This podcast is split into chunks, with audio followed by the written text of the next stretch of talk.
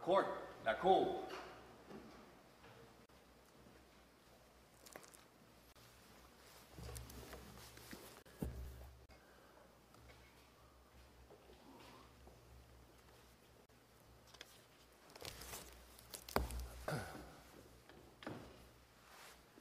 Good morning. Please be seated.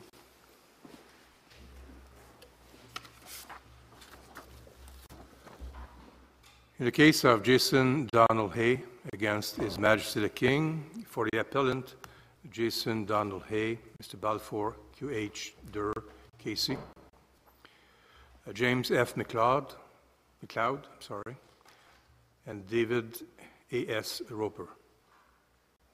For the respondent is Majesty the King, Christine Rideout, KC. Uh, Mr. Der. I'd like to mention that there is a publication ban in this matter pursuant to section 4, 486.4, 278.95, 276, 278.933, and 278.94 of the Criminal Code.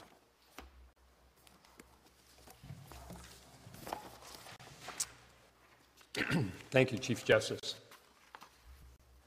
This case is about honest but mistaken belief in communicated consent. It goes to the mens rea of sexual assault. In this particular case, the trial judge gave a very thorough decision with an understanding of the law that was applauded by the Court of Appeal. She made no legal errors in her recitation and understanding of the law.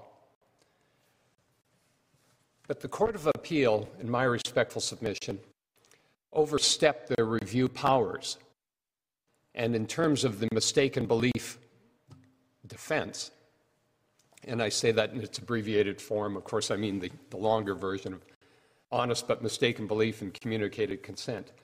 But the Alberta Court of Appeal took an approach to the mistaken belief defense that was so narrow in essence, requiring consent, evidence of consent to the sexual act, which would, which would negative the existence of the mistaken belief defense.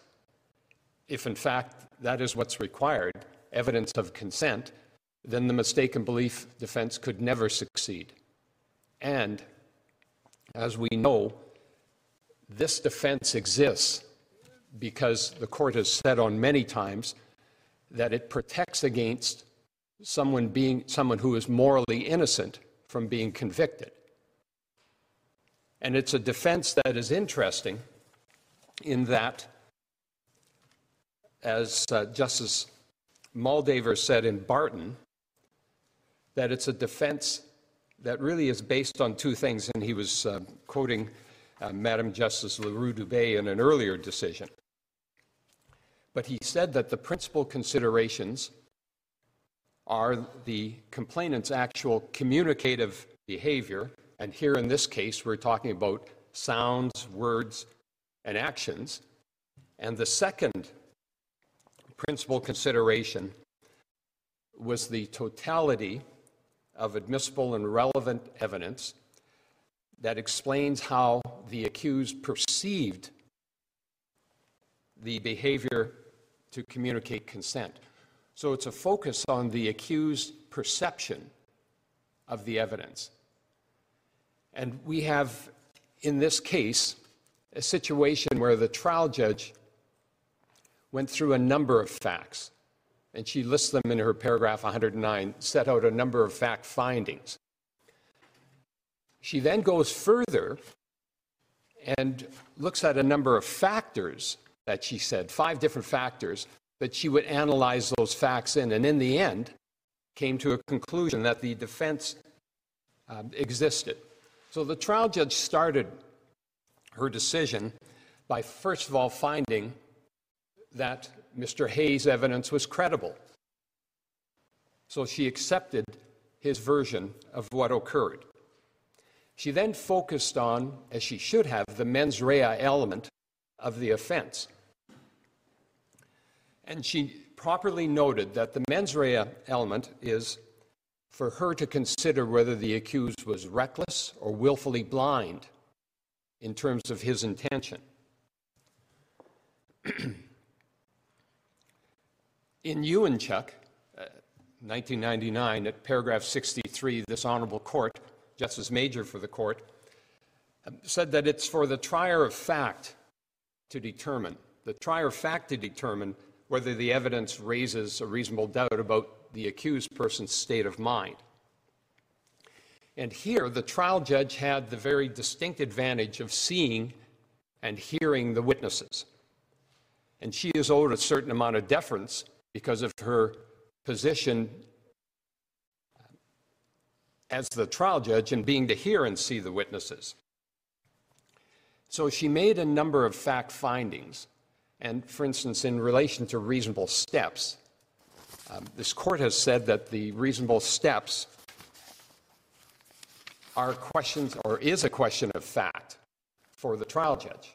The, the, the, the Court of Appeal uh, set out in bullet points in paragraph 26 each of the points relied on by the trial judgment and then sub- subsequently went through, uh, you know, italicizing each of the points and then saying why each of them did not provide a basis for an air of reality. Could you tell us which of the italicized portions you say was in error? Yes.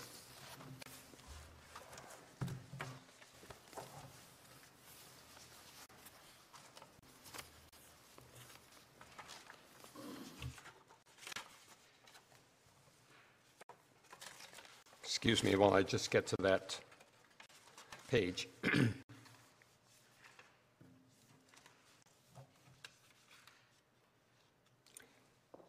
In my respectful submission, uh, Justice, all of them were an error by the uh, Court of Appeal.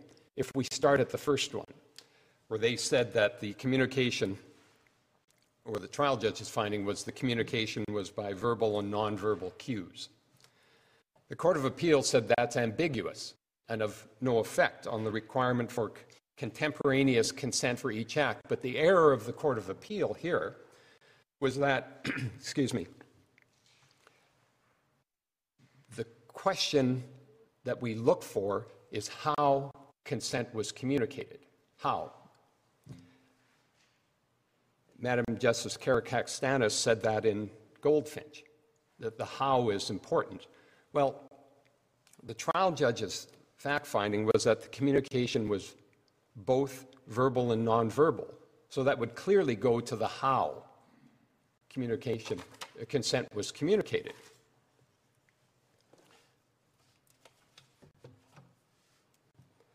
The Court of Appeal on this point as well also, also said that the evidence does nothing to support the legal requirement that consent must be obtained contemporaneously with each sexual assault. The issue in this consent, I'm sorry, the issue in this case, though, wasn't consent. Uh, in fact, there wasn't consent. The issue was whether Mr. Hay had the mistaken belief and what facts contributed to that belief. In other words, his perception.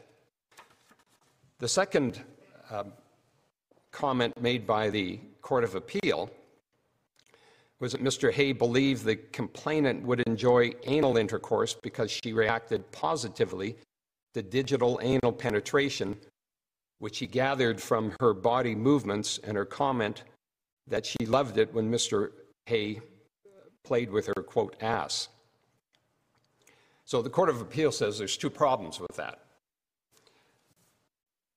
They say that Mr. Hay was assuming that the complainant would consent because she had enjoyed uh, digital anal penetration. And the second problem, the Court of Appeal says, is that anal intercourse is not a natural extension of the digital penetration. Can I ask you this? Yes. um, Mr. Der? Doesn't this all rest on the assumption that it was reasonable, that if he believed he had consent for digital penetration, that was not very different from anal intercourse. Doesn't the whole thing rest on that? Because All of these factors go to his honest belief that they weren't very different, and so if she was expressing pleasure, consent to that, then the next step was really just, just, just a natural, very, very, um, not very different progression. If you don't accept that, if you accept that they're not the same sexual activity, that one is more invasive than the other, what, what are you relying on for communicated consent for that activity? Well, there wouldn't be any. There wouldn't. There, there would not. Yeah. Yes. So essentially, at the end of the day, doesn't it come down to whether we accept that a reasonable belief in communicated consent for digital penetration would satisfy the defense for anal intercourse? Well, it's, it's not as narrow as that, um, Well, it doesn't have to be, but in this case, doesn't everything disappear if you reject that proposition as a matter of law? Well, there was more to it than just um, the natural progression. There were a number of uh, factors that the trial judge looked at to say, to come to the conclusion how his belief was formed. So, But the belief about what? That's my point. The belief in communicated consent for The- digital, he believed was somehow enough for a completely different sexual activity. If we, if we don't accept that, then I understand the argument. But if we, if we, if we, if we agree with the Court of Appeal that it is a different sexual activity, that it is more invasive, and that it requires some steps and indication of communicated consent to that activity, then doesn't all the rest of the, all of those factors in italics, aren't they just beside the point? Uh, well, I would very respectfully disagree for this reason that the defense of mistaken belief is exactly that. The, the man was mistaken. Nobody doubts that part of it, with what he honestly believed. The question is whether it was reasonable, whether there were reasonable steps, and whether the, cons- the reasonable steps in communicated consent. Sorry to interrupt you. I won't again. No, no. Um, And I, I would respectfully submit the answer lies in the fact that there doesn't need to be explicit consent No, for every sexual act. that's correct. So it allows room for an accused person to be mistaken about what this next step is. Mm-hmm. So if we don't require explicit consent, then an accused person would be allowed then to gather in their mind the number of facts that we, that the trial judge said went under reasonable facts, and make this, make the decision as, as to what, Well, to assume, I'm sorry. no, no, not to assume, but, but there is, but if, if we don't require explicit consent, if that is not required, Agreed. then there's, a person would in their mind uh, do a number of things. Assumptions are one of them. That, that anytime someone does an act, it's, if it's not, if there isn't explicit consent, then that person has to formulate in his or her mind what, what signals they are getting from the other person, the communicated consent. So there is an element of assumption, or there may be things that are implied by other people, and I know those are words that, that have been frowned upon. But for a person to actually do what Mr., what any, I suppose any person would do, is they have to calculate in their mind, they have to gather together a number of facts, things that have been happening, in this case, sounds, words, actions, motions, and, and they have to be allowed some leeway. Because if, if it's not, I guess, Mr. Der, I, I'm not disagreeing with what you're saying, but it's got to be consent in relation to what? everything you're saying is in relation to his views on digital penetration and then his assumption that consent to that would be sufficient consent to anal intercourse. That's the difficulty here. It's not how you determine consent. You're allowed to, of course, you're allowed to rely on nonverbal cues as well, but there has to be some kind of communicated consent to that specific sexual activity when it is of a different nature. We're not saying to every single act, but when it is of a different order, when it is more invasive. And I broke my promise. No, the, uh, But I- the answer uh, from me may lie in the fact that what Mr. Hay's belief was, it was that the, the complainant's anal region was an erogenous zone for her. And then he says, there isn't that big a difference in his mind between his finger and his penis. The trial judge said, I- I, I don't have any empirical study to tell me exactly what the difference is. Obviously, she notes they're different and physically different. Generally speaking, she says that a penis would be larger than a finger. But when Mr. Hay says it's an erogenous zone for her and I'm, my finger and my penis are not that different, the trial judge says, I can't say that he's wrong about that in his belief. And, and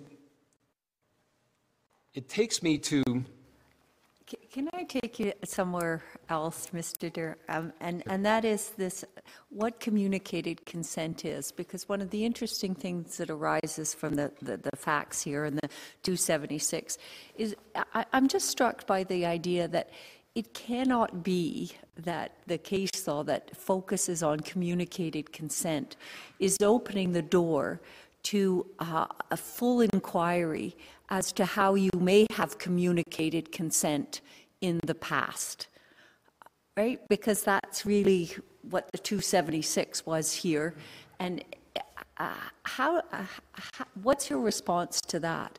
Because every time there's an issue then of mistaken belief and communicated consent, um, it, it would seem to me that it, it's just open to say, well, you know, on these prior occasions, I'm not saying you have a propensity to consent. I'm saying I've seen how you've consented, or I think you've consented in the past, and I'm, I'm using this on the communication aspect and not on the consent.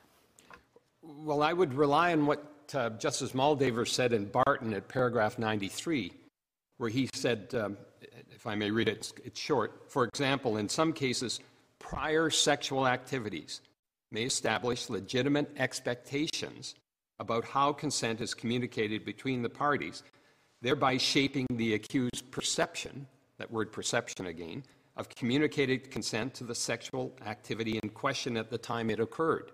So Justice Moldaver, for this court in Barton, is saying, well, the person can go back in time in their mind to look at prior sexual activities.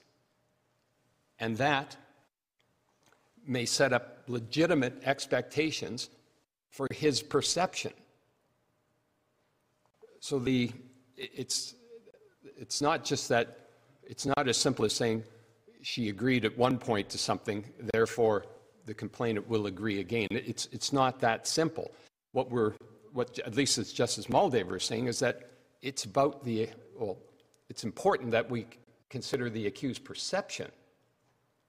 And his perception can, he can make legit, he can have legitimate expectations from prior sexual activity. And I would, I would say that what makes this all so important, and in this case, one thing that, that shines through is that the trial judge did not believe that this man was morally culpable. She didn't believe that. She, she said, her, her, her concluding remarks for her judgment uh, she said at paragraph 121 At the end of what is a complex analysis, the question is fairly simple Did Mr. Hay intend to sexually assault the complainant? And I mean, that, that is the very question that had to be answered. And she said, he did not have the intent.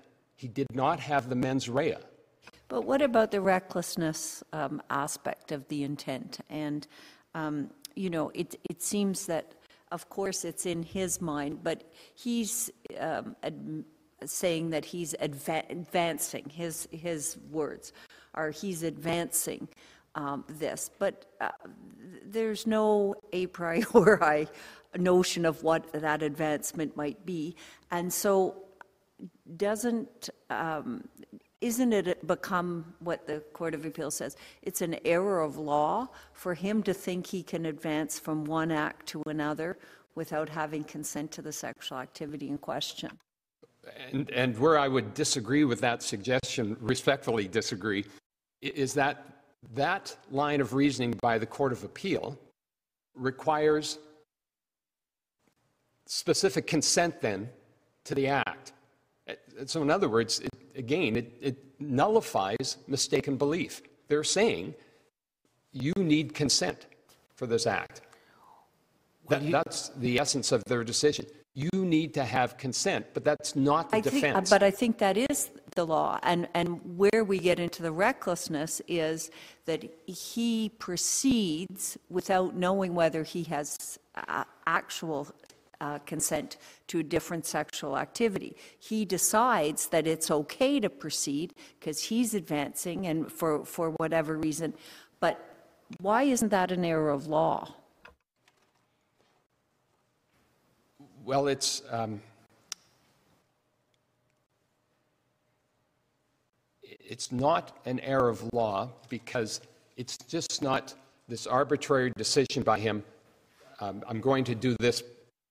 It's he, um, and I, I rely on what the trial judge set out for her facts that she found. There were a number of things, a number of things that were going on in his mind, not the least of which about two minutes prior, uh, when he was um, digitally, digitally penetrating her anus, that she made the expression, I love it when you play with my ass. So that, that's something that was freshly in his mind when the act of anal penetration took place. That, that- and that's not the only factor. There are a number of things that had gone on, as the trial judge set out. And, and again, I go to the fact that an accused is entitled to be wrong about consent with the mistaken belief. Yes, but, I mean, there is a certain complexity to the law in this area, and I wonder if perhaps the key point is he, where there is a, a- an honest but mistaken belief, um, that is a defense, but that honest and mistaken belief must have a reasonable grounding. It can't simply be um, a, a- projection of desire or uh, some fantasy or some notion that's detached from the circumstances. There must be, it must be grounded in, in, in something which is legally recognized as, as, as an adequate basis or a reasonable basis for that mistaken belief. So um, it isn't that it, it's either uh, you have to have consent for everything, or that it doesn't matter whether there was actual consent. I thought I had it. It isn't either of those. It's, in fact, somewhere in between. It's that not only did I have a, a, a mistaken belief, but it was reasonably grounded. And that, it, it seems to me, is the defense. And where this one, maybe this is the, uh, where it, the, uh, the position, your position encounters some difficulty. Well, I, I agree with you um, in what you talk about, that there needs to be, or what you suggest, there needs to be a reasonable grounding. That I, I believe is the reasonable steps requirement that accompanies the, the mistaken belief defense. But can't we go back to your right, to your right? Can't we go back to, you quoted to us uh, paragraph 93 of Barton, and I'm just going to read it. Most significantly, in seeking to rely on the complainant's prior sexual activities in support of a defense of honest but mistaken belief and communicated consent, the accused must be able to explain how and why the, that evidence informed his honest but mistaken belief that, and this is the kicker, she communicated consent to the sexual activity in question at the time it occurred. And that's what's lacking here, according to what was found by the uh, Court of Appeal, correct? Well, that, that's certainly what the Court of Appeals said was lacking, but the Court of, but not what the trial judge found. But do you disagree with that, and why?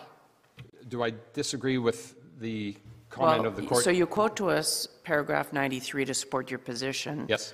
But it's not clear to me uh, where the evidence is that she communicated consent to that specific sexual activity, not the digital penetration, but the penile um, penetration. Well, see, th- that's the, th- there was no talk about penile anal penetration.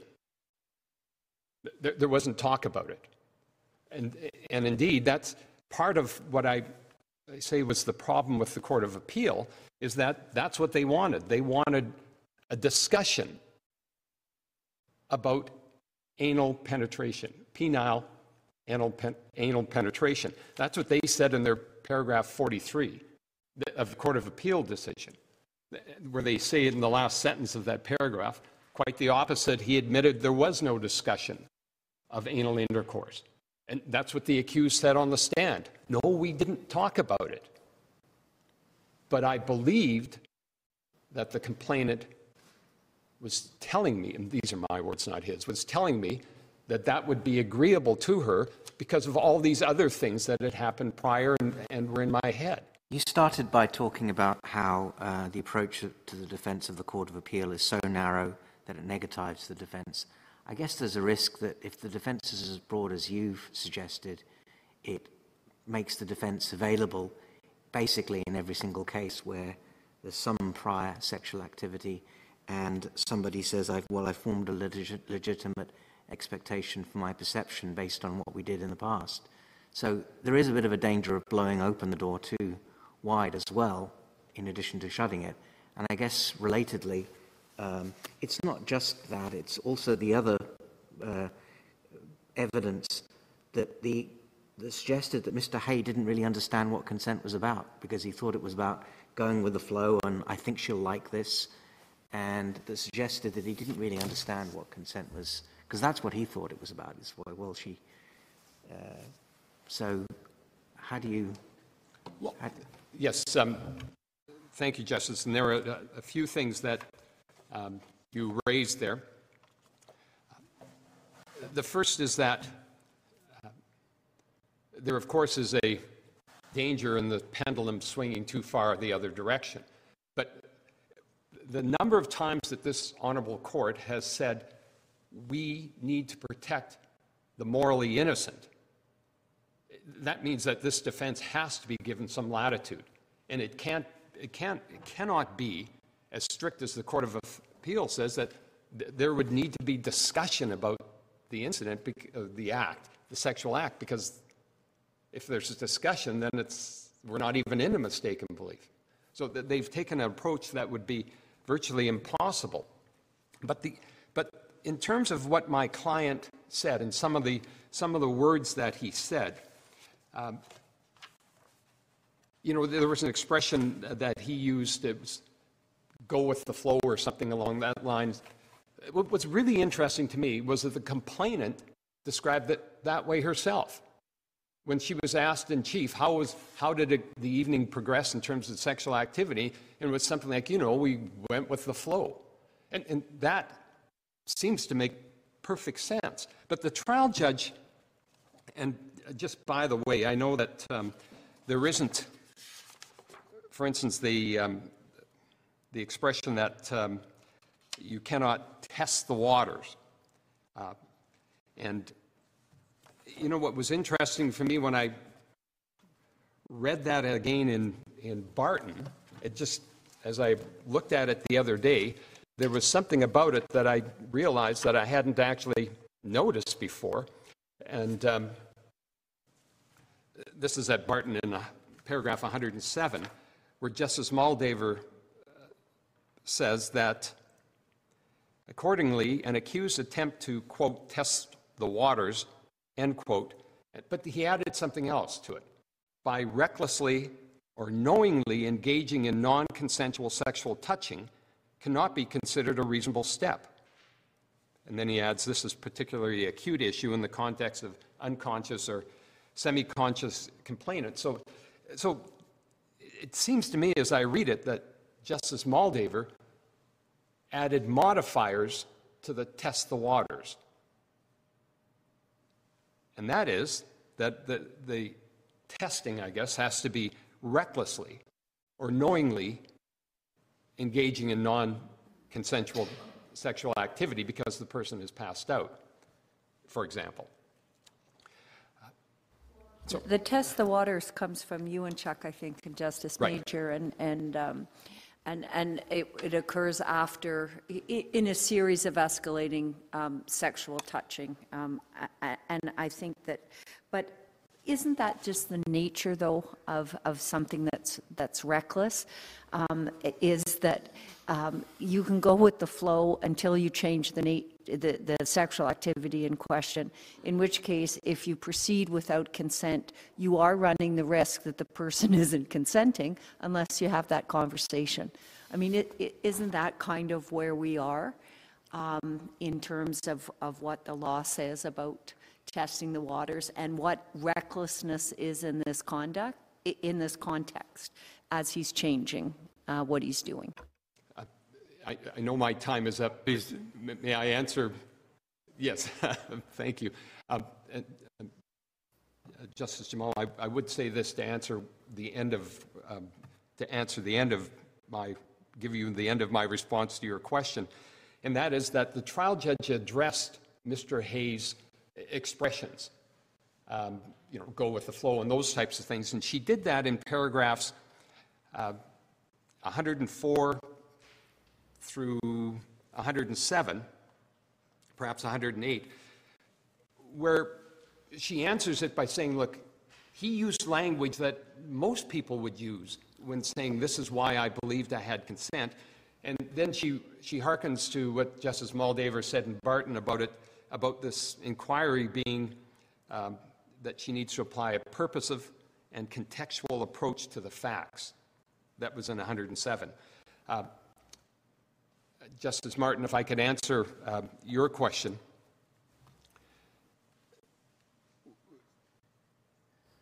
The, the answer, I believe, lies in the fact that there does not have to be, and I, I apologize for repeating this, explicit consent, that someone, if, if it's so, if, it, if the law is so narrow that for every next act, we need explicit consent. Um, I, I, I would just imagine that there are innumerable sexual assaults every day between consenting partners because there, there may be a second sexual act taken without any discussion about it at all. But it would seem to be a, a natural progression. And as I wrote in the, the factum, wouldn't that create almost an impossible situation for uh, people engaging in sexual activity if, for every different act, that there needs to be this, this discussion about, and I use that word broadly, discussion about going to the next act. All right. Thank you, sir. Thank you very much. Ms. uh, Rideout?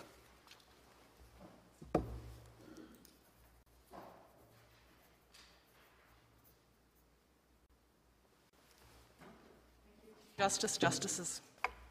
I hope to split my submissions into two uh, sections this morning. I'll first address Section 276 and the trial judge's voir dire ruling with respect to the other sexual activity. And then I'll address the honest but mistaken belief in communicated consent defense and whether it had an air of reality in this case.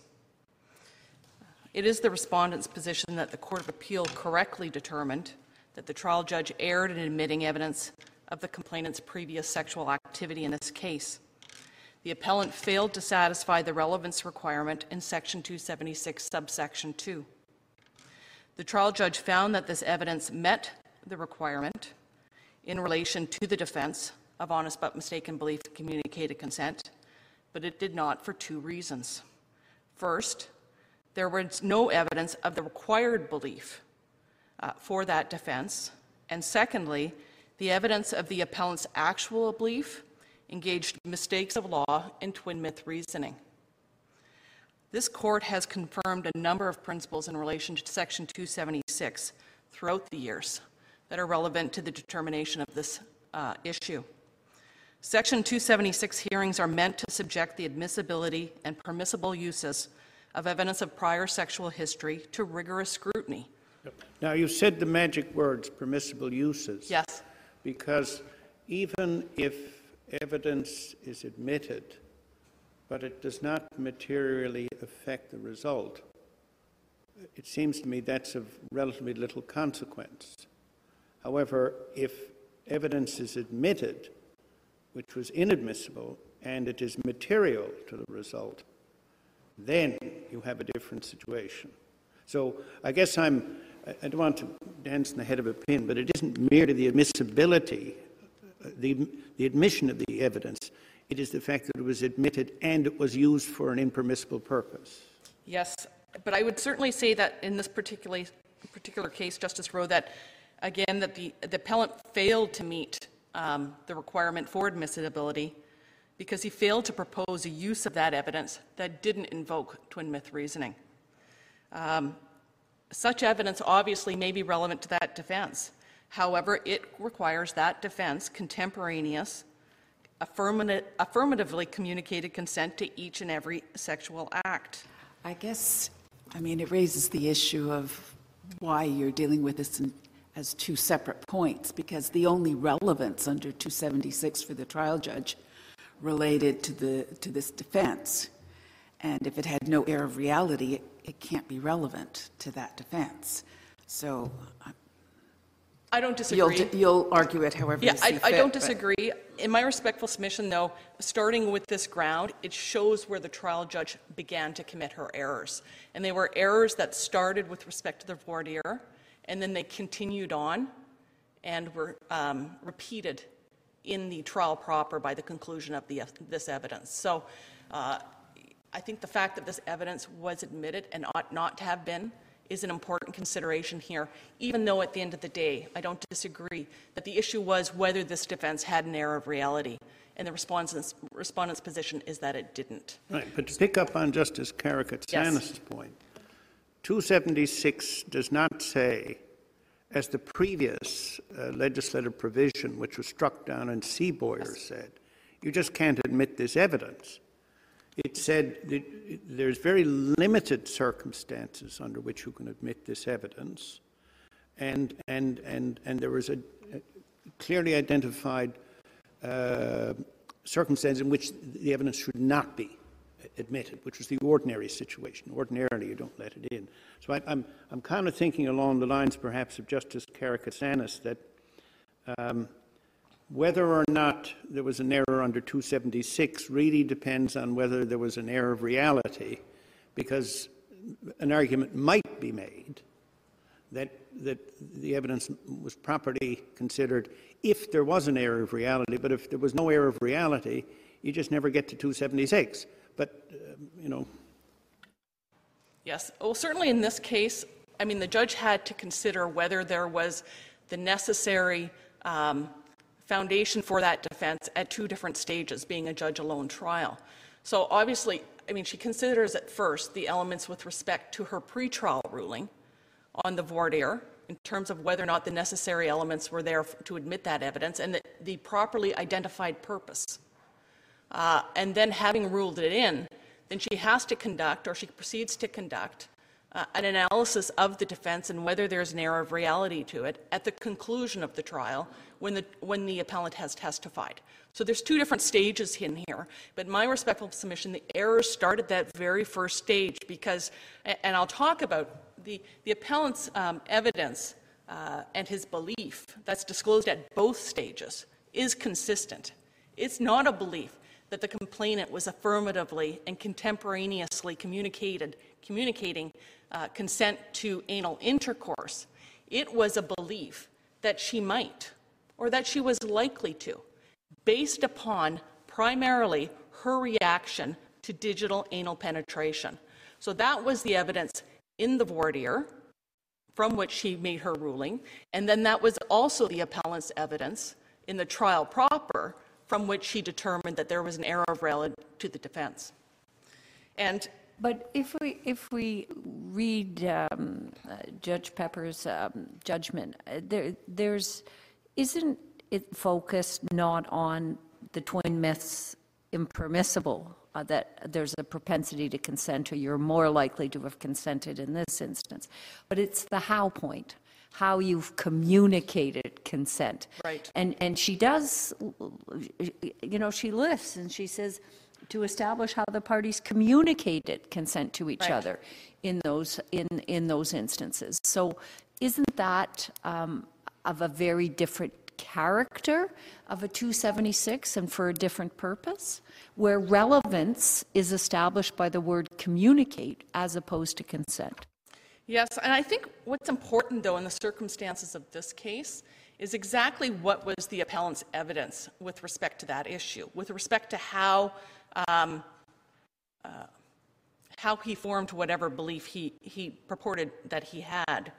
Uh, the evidence from him, the only evidence in the voir dire, was that he was engaging in vaginal intercourse, an entirely different sexual activity, from behind the complainant when his penis fell out of her vagina. This is his evidence. He immediately grabbed it with his hand and penetrated her anus. He gave her no advance warning that he was about to engage in this activity, that they had never discussed prior to, uh, and that they'd never even engaged in, let alone, I guess, engaged in. Um, and that given, given their respective positioning at the time, the complainant had no idea. He knew that the complainant had no idea what was about to take place. So the suggestion, uh, the appellant's evidence in its substance and in its words is that I thought she would be amenable to this, and I thought she would be amenable based upon one, her reaction previously to digital anal penetration, and the fact that we had communicated consent both verbally and non-verbally on this date and in the past. So, in my respectful submission, the Court of Appeal quite rightly concluded that what the trial judge did in this case was mistake or substitute a belief that consent to other, um, what the appellant would describe as similar sexual activity, could be substituted for the actual belief that was required.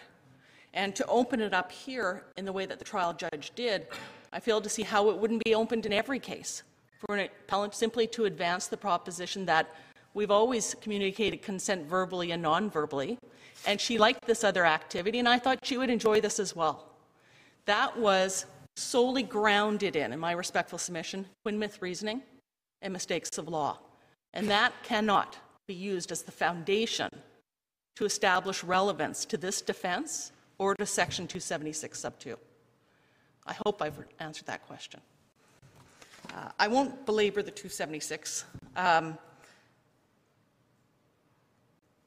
uh, my learned friend did refer to um, Justice L'Heureux-Dubé's a comment from Park that she had made that's often quoted by this court in its subsequent jurisprudence.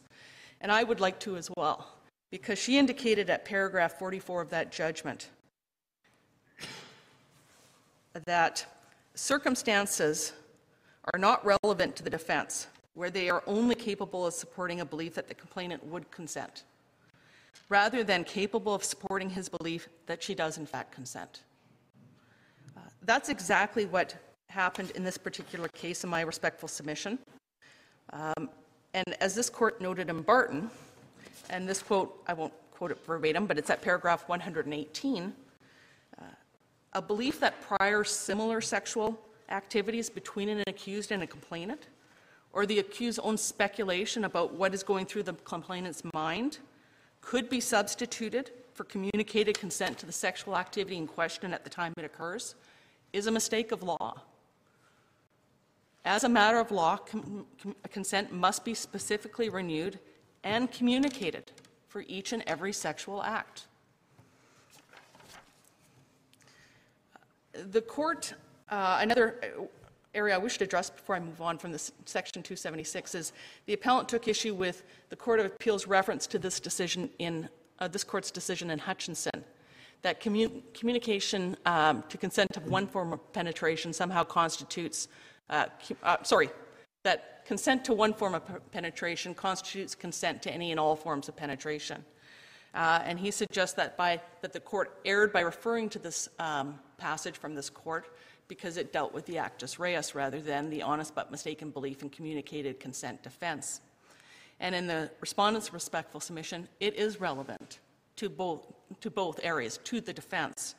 Um, how can it be that the communication of consent to one form of penetration constitutes contemporaneous and affirmative communication of consent to all forms of penetration?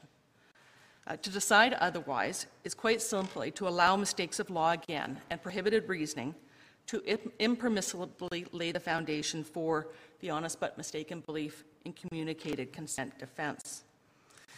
Uh, I think at this point I'll move on to the air of reality issue, Justice Rowe, and hopefully address some of those um, uh, issues. Uh, Parliament has made it clear, as we know through 273.2, uh, that a belief in consent will not be a defense where it arises from recklessness, where the accused did not take reasonable steps in the circumstances known to him to ascertain that the complainant was consenting to the sexual activity in question. And importantly, that there's no evidence that the complainant's voluntary agreement to the activity was affirmatively expressed by words or, exp- or actively expressed by conduct. In Barton, this court confirmed at paragraph 121 that an accused wishing to rely on the mistaken belief defense in communicated consent uh, must first demonstrate that it has an air of reality. The test is whether there's any evidence upon which a trial, a reasonable trier of fact, acting judicially, could find first that the accused took reasonable steps to ascertain consent, and second, that the accused honestly believed that the complainant communicated consent to that sexual activity. Uh, at the conclusion of this trial, there was no evidence from which a reasonable trier of fact could find either. Right. Isn't it really, doesn't it really pivot on reasonable steps? And uh, if I understand your submission, that the, the accused in this case simply didn't take any. That's correct. He took no steps, let alone steps that were objectively reasonable. And his evidence, again, in the trial proper, as I indicated, really mirrored, although maybe even uh, demonstrated further, uh, the mistakes of law that he was relying upon and the propensity reasoning. I've set those out, and I'm not going to go through all of them, but some examples of those are in the respondent's condensed book at tab 4. But this accused uh, testified that he believed he had consent to attempt anal intercourse because the complainant seemed receptive to everything they were doing that night, and that she had enjoyed digital anal penetration three weeks before. Uh, based on this, he believed she would be amenable to anal intercourse. He felt his penis and his finger weren't that different, so it was not wrong to extrapolate that there'd be a reasonable chance that she would enjoy anal intercourse. He believed there are different ways you can assume or imply consent, and how do you know until you try? He was of the view that his penis was a digit like his finger, uh, that he decided to go with the flow, that she could have had said no to digital penetration, but for her to do this 180, what's a guy to do, was his evidence. According to the appellant, anal intercourse was not a new sexual act, and because she liked her anal region touched, he made the decision to try because she enjoyed digital anal penetration, he thought, well, maybe she would enjoy anal intercourse as well. And then uh, one of his um, other comments was that, you know, he compared it to when we were like kids, he said, and you try different activities, and he describes escalating activities, and then he repeats. Yes. We've got a situation where the Court of Appeal said there was no air of reality, an error of law, and then accepted the facts as found by the trial judge to determine that, in fact, there, no other verdict but a conviction was appropriate. Correct. So the trial judge made a specific finding of fact that those kinds of statements really didn't represent his real view and that she looked at his evidence globally. And don't we have to assume, don't we have, just have to accept her statements of fact? So you taking us to the record to point out all of those problematic aspects of his testimony really isn't the issue before us. Well- We've got a finding of fact by the trial judge and taking that at its highest. Is there an error of law? And Right. does it justify conviction? So I think that would be helpful, not to retry his No. credibility and what he meant when he said those words. I understand. I would just say that obviously whether something is, has an air of reality of defense is a question of law, which we generally accept the evidence that's offered in support of it as true. So the trial judge accepted, I haven't indicated anything that she didn't um, uh, uh, review, but she concluded from, the, from this that these constituted um, the required belief for the defense and also reasonable steps, or I should say, and/or reasonable steps. And whether they in fact did is a question of law. Whether that defense had an air of reality based on, and, and the, the- the Sorry, I Crown was doesn't- referring to the Yes. problematic statements in his evidence. Right, right. Which you took us through. Now, I would say, I would add to that, wh- that where the Court of Appeal found the trial judge further erred was that, I- I guess, first of all, not recognizing from his evidence what his actual belief was, right? Which was a belief in, uh, that the complainant would or was likely to consent to anal intercourse, rather than a belief that she affirmatively communicated that by words or conduct to the specific activity at the time it occurred. And then they found that she further erred or proceeded to err by constructing this alternative defense for him, the one that was actually required, uh, based upon uh, rationalizations of his mistakes of law, and which was actually contrary to his actual evidence. So that is in part by, why I reviewed that. Um, certainly, in her uh, air of reality analysis, she acknowledges that some of his statements are mistakes of law, uh, but she goes on to say that the appellant believed he had permission to proceed to anal intercourse based on the complainant's words and body language and his conclusion that his finger was not that much different than his penis. And she then determined that there was a line between the complainant's body language and her statement to the appellant's belief that did not engage a mistake of law. Why? Because he didn't believe, base his belief in consent on the fact that she was silent or ambiguous on the subject of anal penetration. Or rather, he read her reaction as a yes. Now, this might be relevant, I guess, potentially, if the issue in question here was whether the complainant consented to digital anal penetration. It wasn't relevant to whether or not the complainant uh, communicated consent to anal intercourse. Because, of course, there was no evidence that she did on the accused's evidence, on the complainant's evidence, or in the circumstances that were disclosed. Uh, And there's nothing in the trial judge's subsequent findings after she concludes there's an air of reality to that defense in terms of the belief that, again, identify the requisite belief. I I mean, perhaps to state the blindingly obvious, but it seems to me that there are two legal questions that the Court of Appeal dealt with, and they had to be dealt with in a certain sequence. Yes. One is, was there an air of reality to the defense? Having decided as a matter of law there was no uh, air of reality to the defense, and therefore the defense could not be relied upon, could the court then, relying upon the other findings of fact, which were not disturbed by their decision concerning the air of reality in, in the defense, relying on the other findings of fact, was there, uh, uh, was it clear that the only verdict which could be entered was uh, a conviction? And, and, and the second is, is a different question, really, from the, from the first. But it, it, you need the second one in order to get to the result they did. Yeah. Yes, and, and I agree. I, I think that this case, in some ways, uh, really does.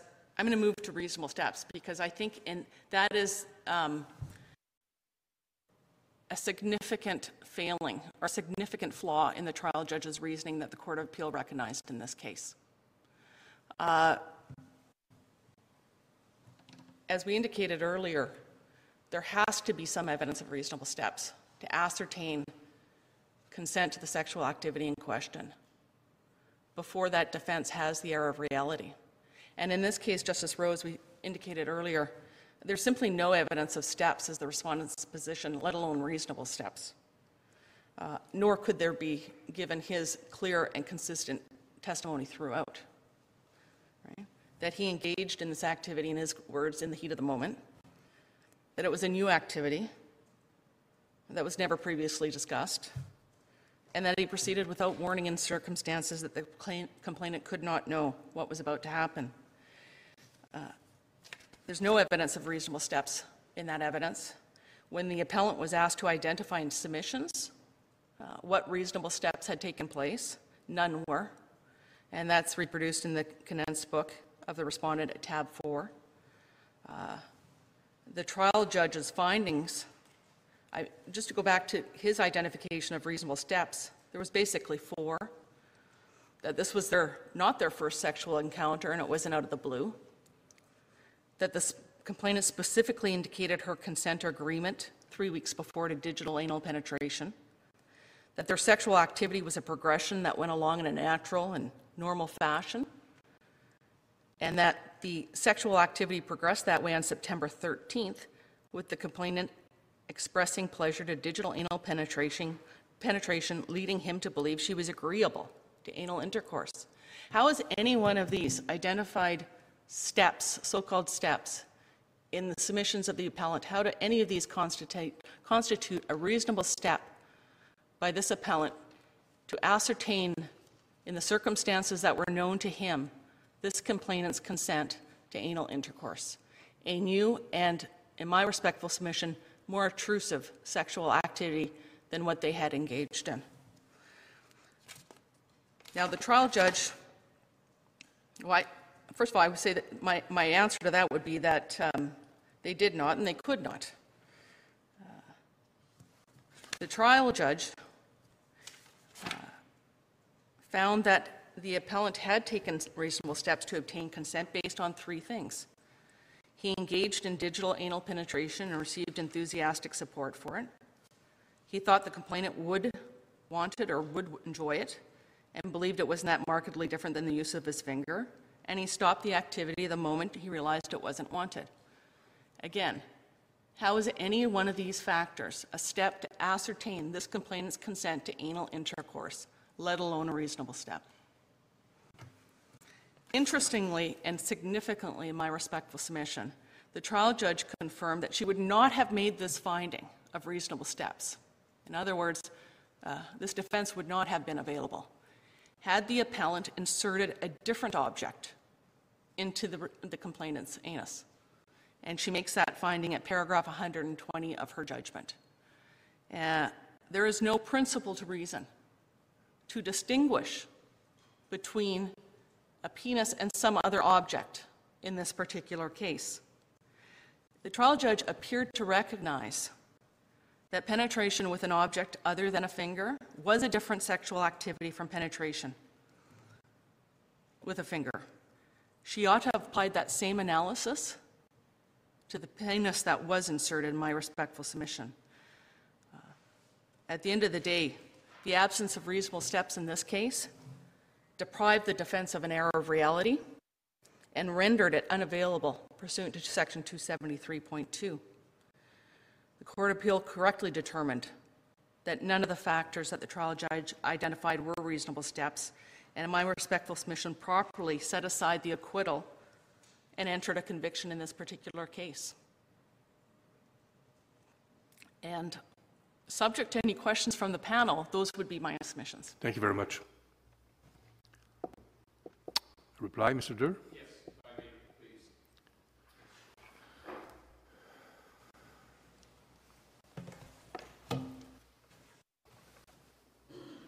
The reasonable steps requirement in my respectful submission prevents recklessness. And that would address something that um, Justice Martin had asked me about earlier. But the air of reality test is low. It just simply, is there any evidence or some evidence that could form a reasonable doubt? And the, in my respectful submission, the error of the Court of Appeal was that they turned the air of reality test into a substantive evaluation of the merits of the defense, contrary to what this court said in Ewanchuk, I'm sorry, Ewanchuk at um, paragraph 57, that the air of reality review by a court of appeal should not turn into a substantive evaluation of the merits.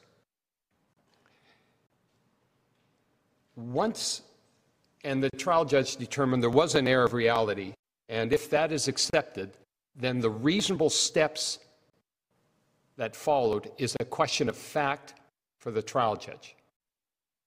That the Court of Appeal, um, that is beyond the purview of the Court of Appeal. And that's from Ewanchuk at paragraph 60. So it's a question of fact for the trial judge. My friend referred to paragraph 118 from, from Barton, and I, and I wonder if 108, paragraph 118 can be taken in the way that my learned friend suggests, based on the facts in Barton, which was that the prior sexual act they were talking about was from the day prior. Whereas here, we are talking about sexual acts occurring within minutes. At, at the very time, it is the sexual act that we are dealing with is part of what was happening that very day. So there's a, a difference in timing uh, between the two. And, and finally, I would say this that in my respectful submission, the prosecution's position is that explicit consent is required for each new act. And as I indicated earlier, it's not that explicit consent is required. Certainly, there has to be communicated consent for the mistaken belief defense, but it does not necessarily have to be explicit. Thank you very much, Chief Justice. Thank you very much. I would ask the attorneys to remain at our disposal.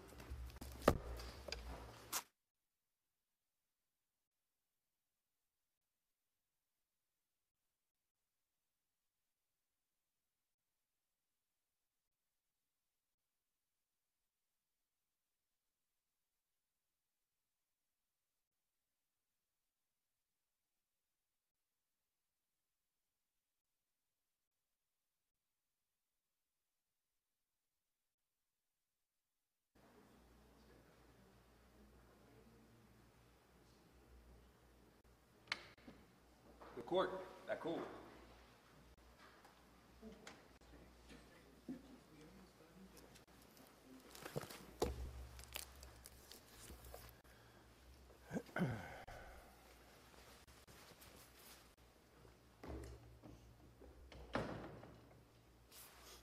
Thank you. Please be seated. So I'd like to thank counsels for uh, your submissions, your best efforts. Uh, The court is now ready to release its decision. Mr. Hay appeals from the unanimous decision of the Court of Appeal of Alberta, setting aside an acquittal and substituting a conviction on one count of sexual assault pursuant to Section 686 4B double I of the Criminal Code. We are all of the view that the appeal should be dismissed substantially for the reasons of the Court of Appeal. The appellant's defense of honest but mistaken belief in communicated consent had no air of reality, and the evidence of prior sexual activity was inadmissible.